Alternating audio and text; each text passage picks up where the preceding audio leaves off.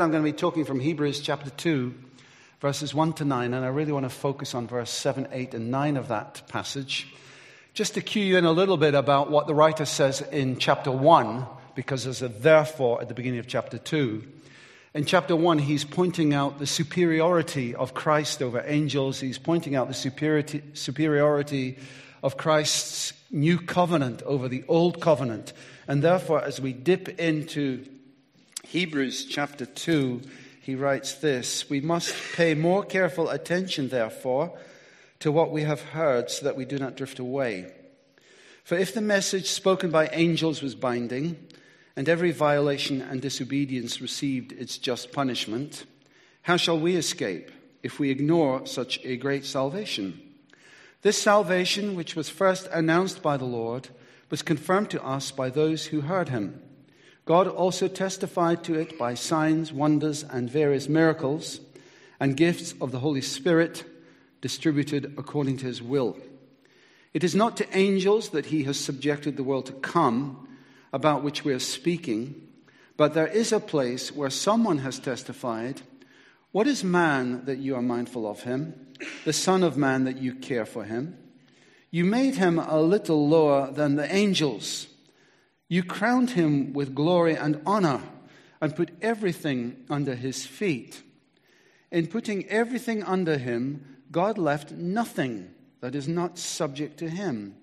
Yet at present, we do not see everything subject to him. But we see Jesus, who was made a little lower than the angels, now crowned with glory and honor because he suffered death so that by the grace of God he might taste death for everyone. As we look uh, to the new year, I wonder what hopes and plans and dreams you might have, what aspirations, even resolutions you may have made. I hope that you do have some hopes and plans and dreams for this coming year. Maybe they're just simple things like, uh, I'm going to go on holiday somewhere. Perhaps you've already you've already booked that or you've got that in mind. Or maybe it's to grow in love for God and others, a noble aim, to be less self centered. Maybe it's to buy a new car. Maybe you've got something in mind. Maybe you've been doing some research already. Maybe it's a, a hope for some better health this year, or to be a blessing for others, or, or even more recently, maybe just to get a bargain in the sales if it's not too late. I don't know. I haven't been out to have a look. Or maybe it's for your children to do well at school. You've got children, maybe they've got exams coming up, and your aspirations for them to do well. Or maybe you want to read through the Bible in a year. You've set yourself that task at the beginning of this new year. I don't know. What prayers are you praying? What are your requests before God? I hope that you do have some. Some prayers are difficult to express. It's my experience anyway. Some deep things in your heart. There's a longing in all of us, I guess, for something more. There's a longing in the human heart for something better, whether it's for yourself, as we heard in the temptation that, that John was talking about. I don't want to be like this. I want to change. I want to be free from that problem.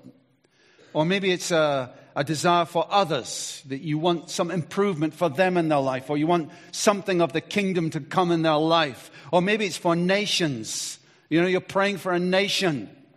Last, I mean, I pray for Nepal pretty regularly, but also last year I was kind of touched. I don't know why. Perhaps it was because it was in the news to pray for North Korea and the kind of tough situation that the people there face, especially God's people. Just kind of praying for a change there, praying for, for a righteous government to come into power. There's a longing for something better, for some improvement. There's a longing within us for a better world than we live in now. And maybe you've been praying for something for quite some time and you haven't yet seen an answer. Or maybe you've been disappointed with prayer. I read a verse in the Psalms last year, towards the end of last year, that encouraged me. It was from Psalm 38, verse 9, where the writer writes this All my longings lie open before you. O Lord, my sighing is not hidden from you. All my longings lie open before you, O Lord. My sign is not hidden from you. And there's three simple points I'd like to make this morning from the last three verses of that passage that I just read. The first one is this we live in a fallen world. The second one is we live in a new world. And the third one is we live in a world in between. Now, I hope that that will become clear what I mean as I go along. So, the first one, we live in a fallen world. You know, when humankind was originally created, human, God created humankind with unique dignity. You know, we were created originally with unique dignity, perfect, blameless, in the image of God, created to live in paradise. Wow.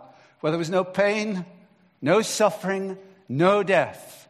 Where there was profound intimacy between man and woman, and between man, woman, and God.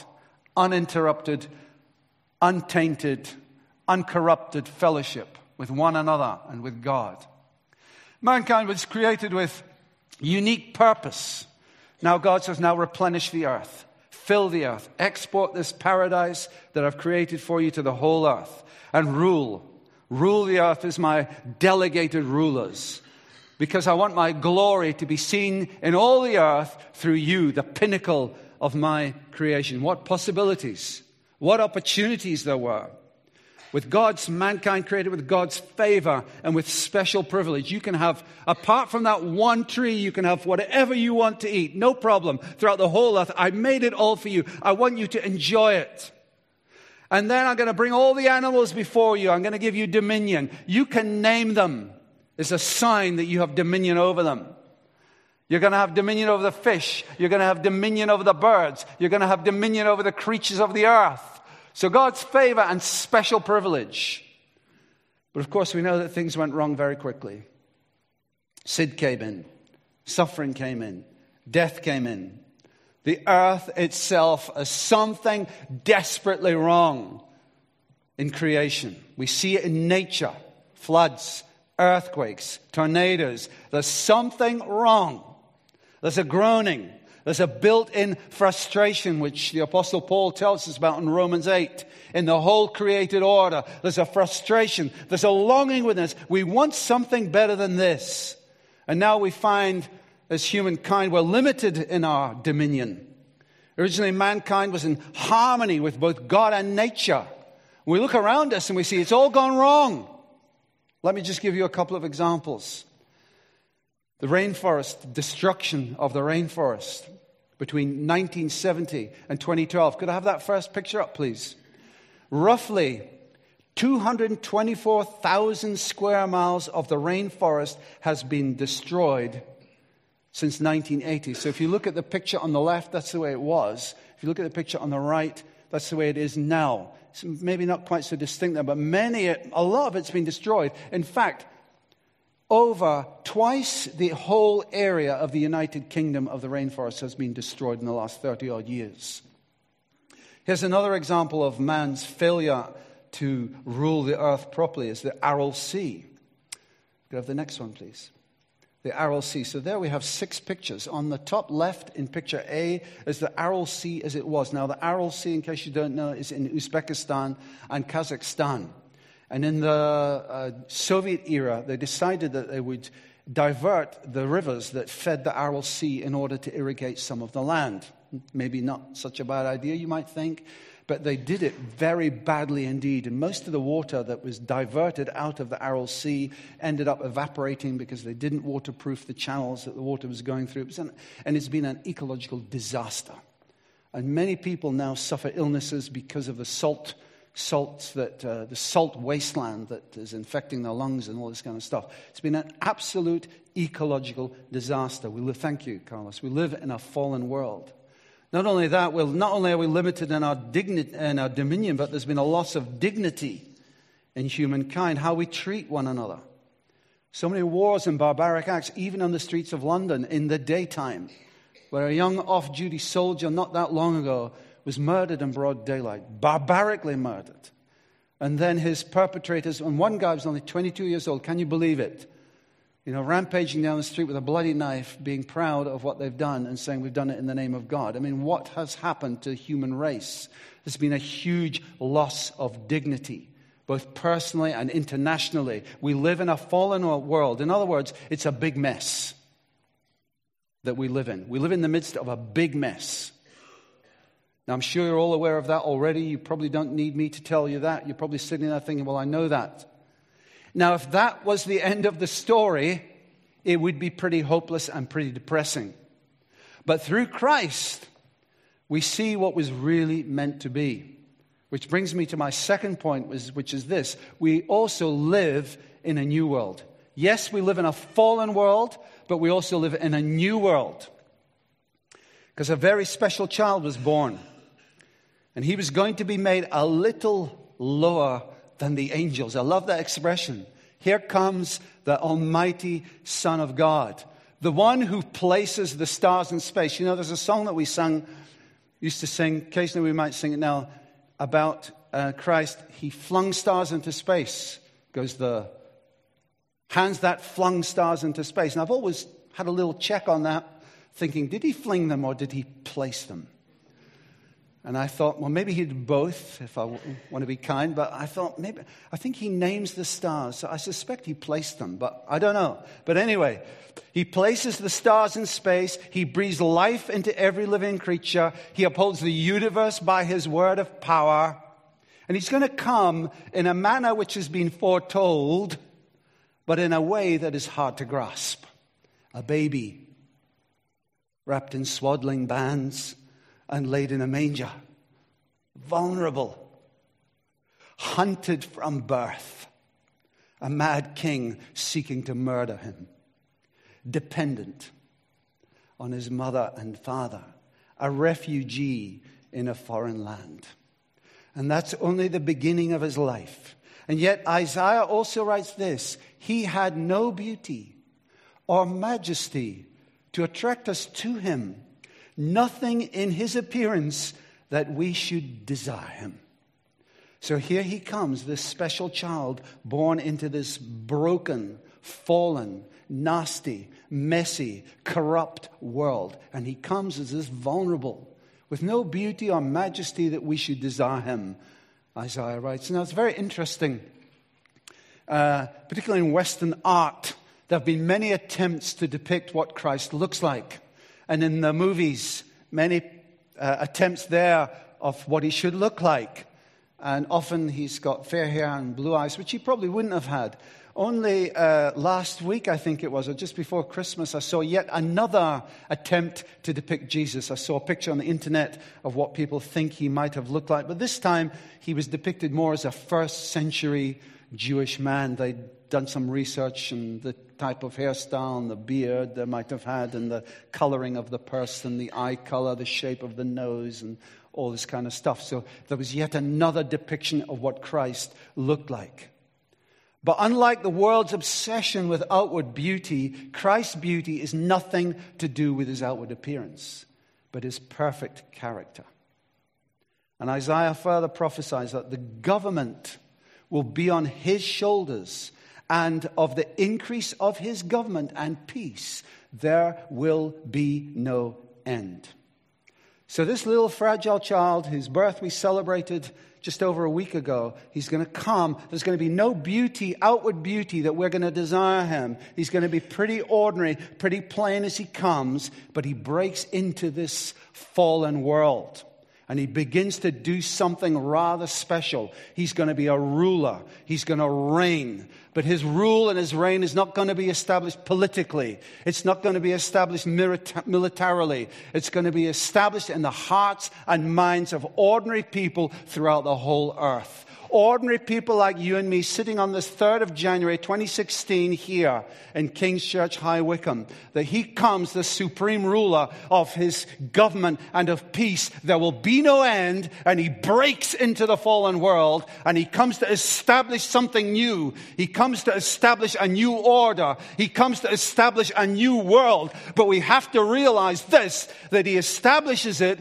in the midst of the broken, the fallen, the corrupt, the evil world into which you and I are also born and we live. And we wrestle with things outward and we wrestle with things inward. Why? Because we live in a broken, fallen, damaged world and it was never meant to be like this. It was never God's absolute intention that it would become like this, but we made a colossal error. And when I say we, I mean that deliberately because our forefathers, Adam and Eve, we were in them. We made a colossal error when we decided to go our own way and do something that God forbade us from doing. But Christ comes, and his rule is going to be established in ordinary hearts and minds. And he comes to start this totally new order in your and my heart. And how is he going to do it? Well, not by might, nor by power, but by my spirit, says the Lord. Do you know, as I was preparing this, I felt the Lord just give me a little simple prophetic word, which I'd like to just share with you. It's only a few lines long. I felt the Lord saying this. The Lord says, I can take a little plant and grow it through the solid concrete. I can take a rose and make it bloom in the desert. I can take a lump of clay and make it live and breathe. I can speak a word and things spring to life. I can take a damaged life and make it anew. I can take your life, however damaged it may be, and make it new. You see, although we lose dominion, we've lost a huge amount of dominion over the earth. It's amazing that we see when Christ comes how he exercises that dominion. Let me give you some examples of that. So, for example, over the fish, the disciples have been fishing all night. Jesus says, just go out there, cast your net on that side for a catch of fish. Ah, but we've toiled all night, we've caught nothing. Nevertheless, at your word, we'll do it. And they do it, and they get a huge amount of fish. Christ has dominion over the fish. He tells the fish where to go. And he does it more than once, and he does it when Peter says, Should we pay tax? And uh, Jesus will just go down and fish, and the first fish, bring it out, and in the fish's mouth is going to be a coin. Christ is exercising dominion over the fish of the sea. Jesus says to Peter, Before the cock crows, you will deny me three times. And exactly that happens. Peter denies him three times, and then the cock crows. Christ has dominion over the birds of the air. And then he says to the disciples, Go into the town and you'll see a, a colt, a, a donkey that's never been ridden on. Just bring it here. And they bring it. And what happens? Christ has dominion over that animal. Sits on it and it's peaceful, it's tranquil. Should have thrown him off. But not only that, we see Christ exercising dominion here. It says here, You crowned him with glory and honor and put everything under his feet. We see him exercising dominion over sickness over demonic powers. Get out of that man and don't you ever come back. We see him exercising dominion over nature to the wild storm that tosses the disciples around in the boat. Be calm, be still. And immediately it's still. He has dominion. We see him having dominion over death. Lazarus, come out of that tomb. Christ has never lost the dominion. He comes and he comes to reestablish the dominion of God Himself in the hearts and minds of people like you and me.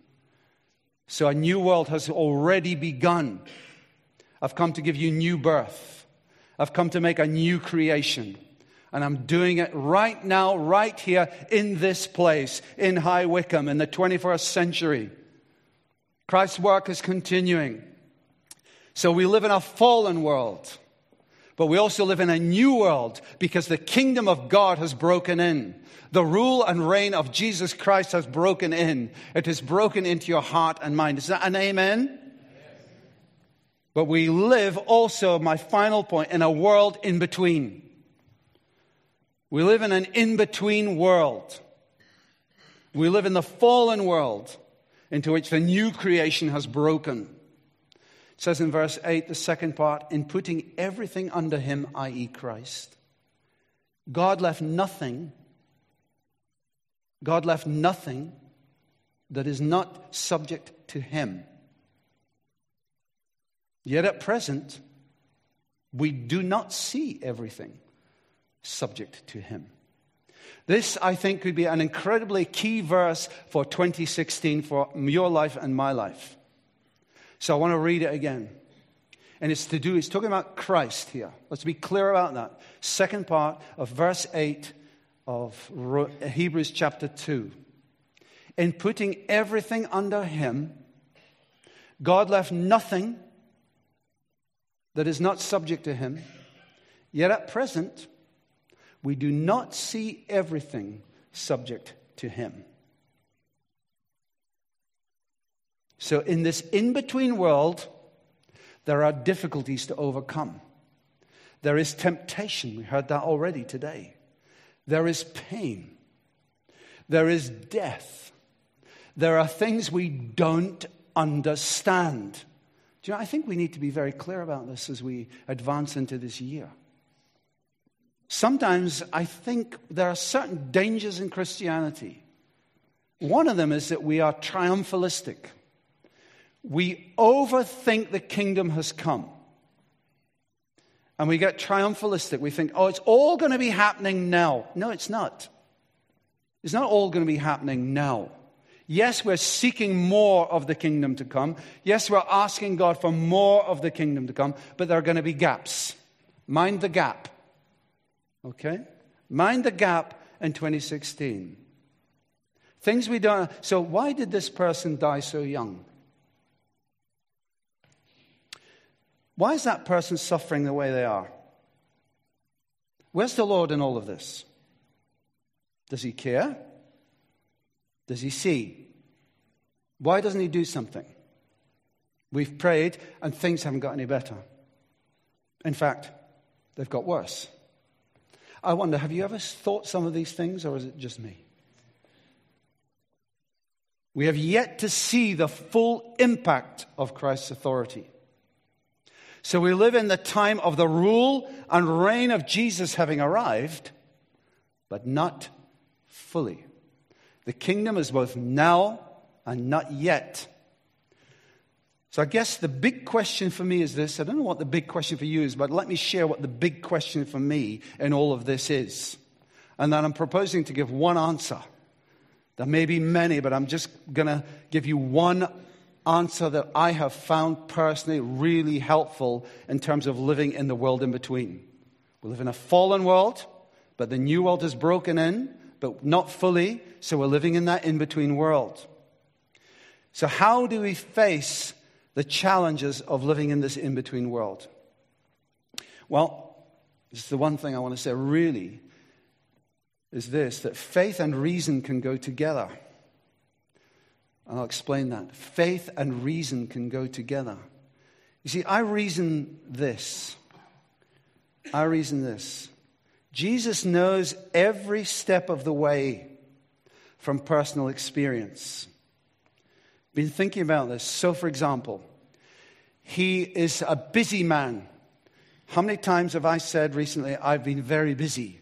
Or I think for some people in 2015, whenever I've said to them, How are you? I've been very busy. Well, Jesus was very busy, okay? And he had an enormous amount of pressure on him. And one day he was out and it was a hot, sunny day, and he was tired. And he sat down by a well, and he was thirsty. But he didn't have anything to get water out of the well with, so he was dependent on someone else to do it for him. So he was hungry, he was thirsty, he was dependent, he was tired. You know, he knew rejection as well from his own family. They were saying he's mad. And then his own community. What did they want? They wanted to murder him. Can you believe it? He goes to the synagogue and he announces the good news. And what do they want to do? They want to throw him off the nearest cliff. So Jesus knew opposition in his life, hatred from his own community, slander. You know, oh, the reason you're able to do that is you're possessed by the devil. That's how you can do those miracles and signs and wonders. You know, he was a victim of slander. He knew tears stood outside Lazarus' tomb. And I'm sure there were other sad occasions for him. Otherwise, why is he described as a man of sorrows? Yes, he knew great joy as well when the disciples came back and said, We saw Satan fall like lightning from heaven. And Jesus was rejoicing. Not because of that, but because of other things. but at the same time described as a man of sorrows. So he certainly knew what it was to be sad, to have tears. He was a victim of physical violence where they blindfolded him and they took a stick and they hit him around the head and he couldn't see when the next blow was coming and they spat on his face and humiliated, stripped his clothes off, mocked him, put a crown of thorns on his head. So I reason these things, I think about these things. He's been in the most stressful of situations. That's another th- refrain that I hear in 2015. Oh, it's been so stressful. It's a very stressful time. And yeah, we all go through a stressful time, stressful times in our life. Jesus certainly knew what it is to be in a stressful situation. The kangaroo court set up in order to frame him, in order to render a judgment against him completely unjustly, unfairly. Oh, this man said he was going to pull down the temple and he was going to rebuild it. And he was going to pull down our beautiful temple. He was going to take all the stones. Now, he said that. No, he was talking about his body. It was a kangaroo court.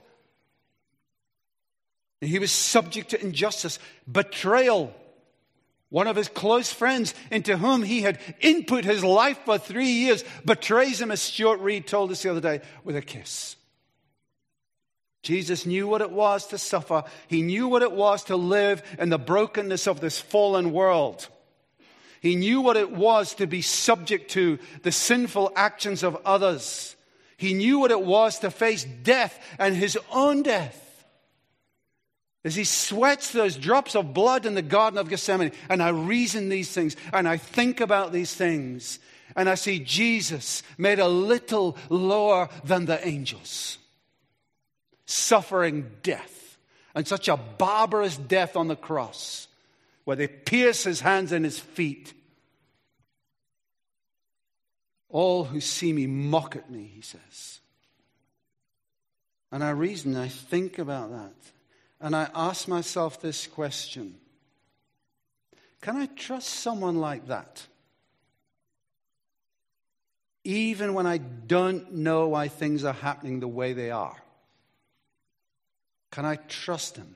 No one takes my life from me, Jesus said, but I lay it down freely. Can I trust someone like that? I can't explain that person's suffering. You might ask me, why is that person suffering? Why are they going through those difficulties? I don't know. I wish they didn't. I pray they don't. I want to see a better world. I have a longing I don't like to see that. I hate seeing it. I don't know why that person died at a young age. I don't know. I don't know why those prayers have not been answered. You know, I've been praying for that person for such a long time, and I've seen nothing. I feel like giving up. Is there anybody out there listening? Come on. But then I see Jesus See, Jesus made a little lower than the angels and how he suffered death. And I think this, I think he understands. He knows 100% what it is like to live in this broken, damaged world. Can I trust him? Is the question I ask myself. Can you trust him with your unanswered questions? Can you trust Him with those situations that you face where you are hoping for something better? And it's not happening. Maybe it's got worse. But can you trust the one who was made a little lower than the angels? So, in my case, I think, yes, I can. I can trust you, Jesus. I don't know all the answers. I, I, I never will know all the answers. I don't know. But I do see you and I see you made a little lower than the angels. So, does that make me passive? Does that make me fatalistic? I was really encouraged as we sang that song this morning about prayer. You know, Let unanswered prayer rise again to you. It just inspired my faith again. I thought, yeah, you're right. Let's not give up. Let's persevere. Let unanswered. Yeah, have you got unanswered prayer? Few. I have. So this morning when we sang that song, I thought, yeah, come on. Come on, Ronnie. Don't give up. Let unanswered prayer rise again to you. So I was just again saying, Lord, please, can you, whatever it was. Does it make me fatalistic? Oh, well, that's just the way it goes. No, it doesn't make me fatalistic. I want to see the kingdom come. I want to see God's will be done on earth as it is in heaven.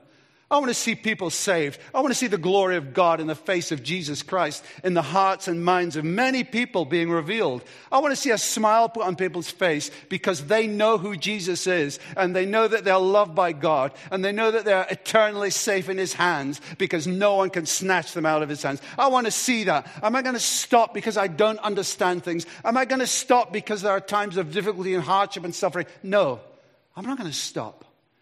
I'm keep going because I see Jesus made a little lower than the angels because of the suffering of death. But he's now crowned with glory and honor. And he's at the right hand of the Father on high. And all authority is his on heaven and on earth. And I see it, I reason it, and I believe it. My faith reaches out. Even though I don't understand everything, I see Jesus is there at the right hand of the Father. And he's interceding for you and me. He's on our side. He desires our good. And he's going to bring us before his presence with exceeding joy and fault faultless on that great day. Amen?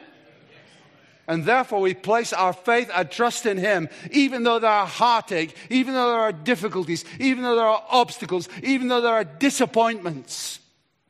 We trust the one who died on the cross for us. I still ask questions, I still try to find answers, but I do have a confidence in the one who loves us. I know that His loving kindness will always be with us. The writer to the Hebrews later on says this Let us fix our eyes on my problems. Let us fix my eyes on my difficulties. Let us fix our eyes on all the hassles of life. Let us fix our eyes on my failures. Does he say that? Let us fix my eyes on how well I'm doing this year. No!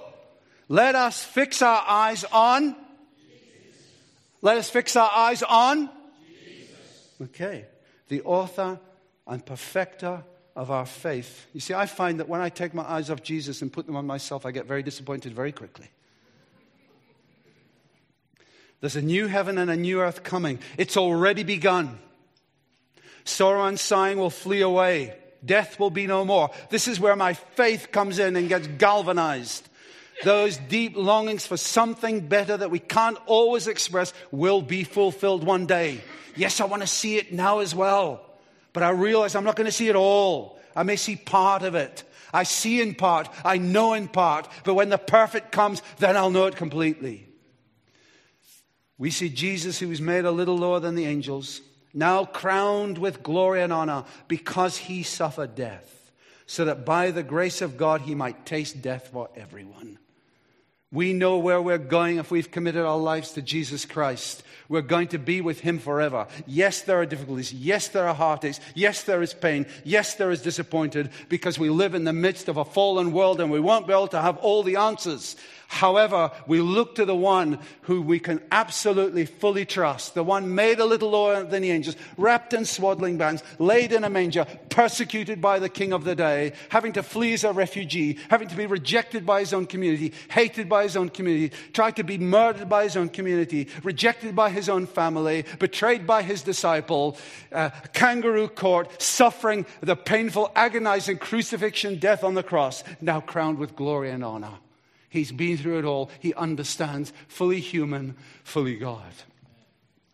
I don't know what your 2015 was like. If it was like mine, there were some high points and low points. We had a birth in our family. We had a marriage in our family. Those were high points, times of great happiness and rejoicing. But we've also had a serious illness in the family which we're still facing. It's not a high point, it's a low point. What will 2016 bring? I don't know. But I do know this Jesus will be with us through them. Amen? And there's no one better to journey with